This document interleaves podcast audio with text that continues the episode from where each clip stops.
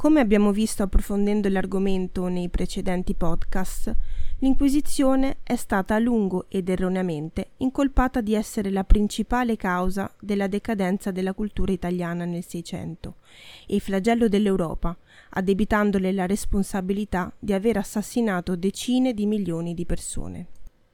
Inoltre, alcuni processi che in passato venivano ascritti all'operato dell'Inquisizione, ad esempio i processi della cosiddetta caccia alle streghe, furono in realtà celebrati da tribunali nati a seguito della riforma di Lutero.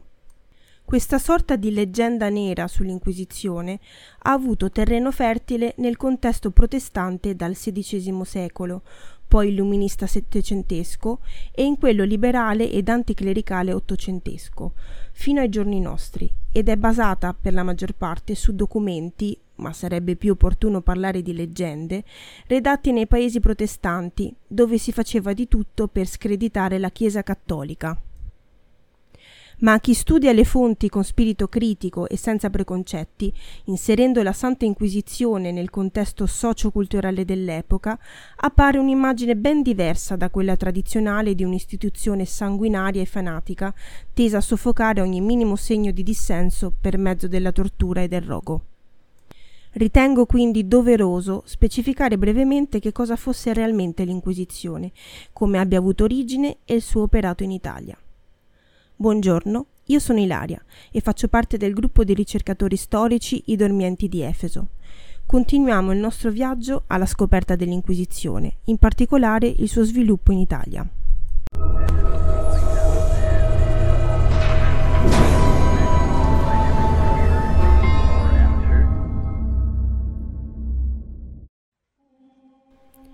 L'Inquisizione, come abbiamo già ricordato, era la procedura seguita da un tribunale ecclesiastico per reprimere ed estirpare l'eresia, dal greco aeresis, che significa presa, scelta, elezione, inclinazione, proposta.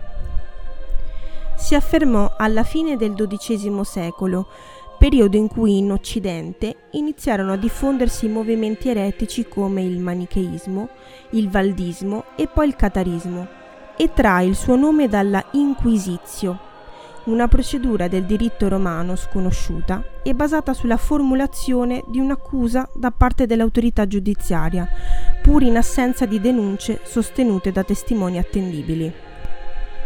Tale procedura trova la sua codificazione con la bolla ad abolendam diversarum eresum pravitatem, emanata da Papa Lucio III e dall'imperatore Federico Barbarossa nel 1184, quando cioè si cominciò a infliggere ai peccatori la pena del rogo.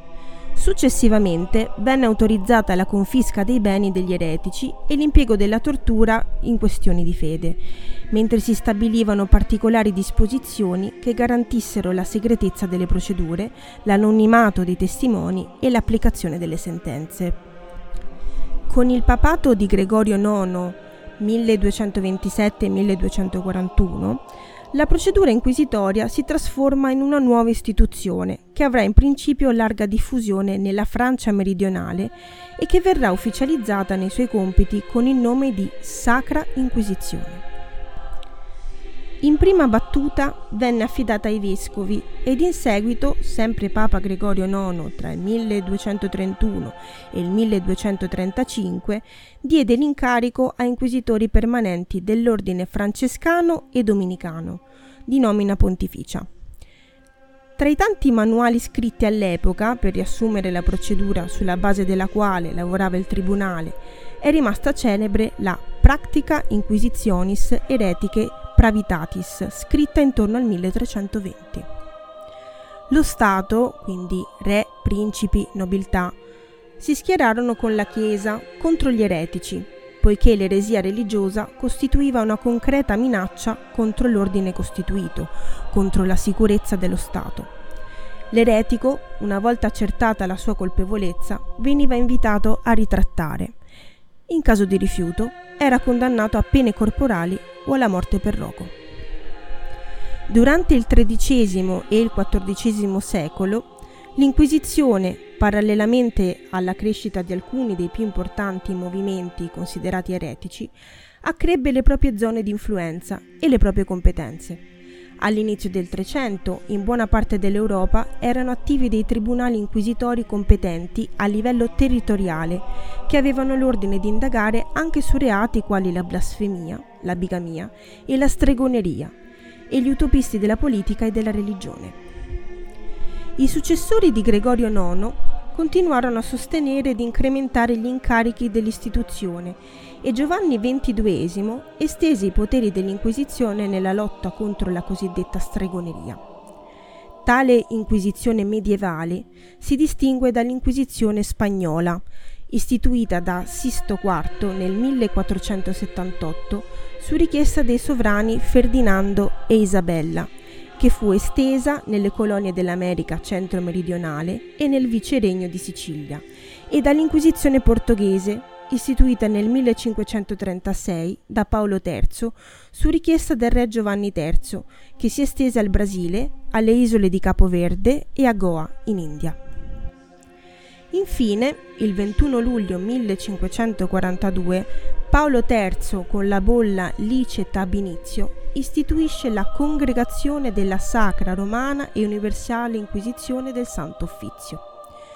Il suo compito era la difesa dell'ortodossia e la lotta contro l'errore, se necessario anche con l'uso della forza, ma aveva sotto la sua giurisdizione tutto il mondo cattolico solo in teoria, non aveva poteri in Spagna e nella maggior parte dei domini spagnoli, mentre in Francia i suoi poteri erano limitati e in parte condivisi dal massimo tribunale laico, il Parlamento. Negli stati italiani la situazione era quanto mai variegata. La Sicilia e la Sardegna cadevano sotto la giurisdizione dell'Inquisizione spagnola. Nel regno di Napoli, dove ripetuti tentativi di introdurre l'Inquisizione spagnola erano falliti di fronte all'opposizione popolare, la responsabilità della repressione degli eretici apparteneva tradizionalmente ai vescovi e solo casi particolari potevano essere giudicati, su richiesta di Roma, da un rappresentante del Sant'Uffizio. Nella piccola Repubblica di Lucca il compito di perseguire l'eresia era prerogativa del vescovo, che doveva però essere assistito da un magistrato laico. Infine, a Venezia e a Genova operavano giudici dell'Inquisizione romana, che dovevano però operare fianco a fianco con magistrati laici nominati dal governo. Attraverso i secoli bui, la Santa Inquisizione, come abbiamo visto, accresce la sua importanza ma soprattutto la sua ingerenza nella vita sociale. Di fondamentale importanza in questo processo di penetrazione sarà il ruolo svolto dai re cattolici Isabella di Castiglia e Ferdinando d'Aragona.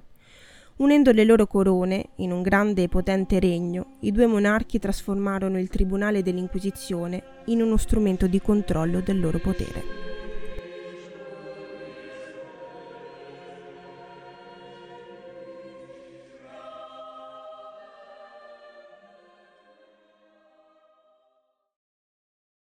Noi siamo i dormienti di Efeso e vogliamo solo che tu inizi a fare e farti domande, perché è nella domanda la chiave di tutto, non nella risposta in sé per sé.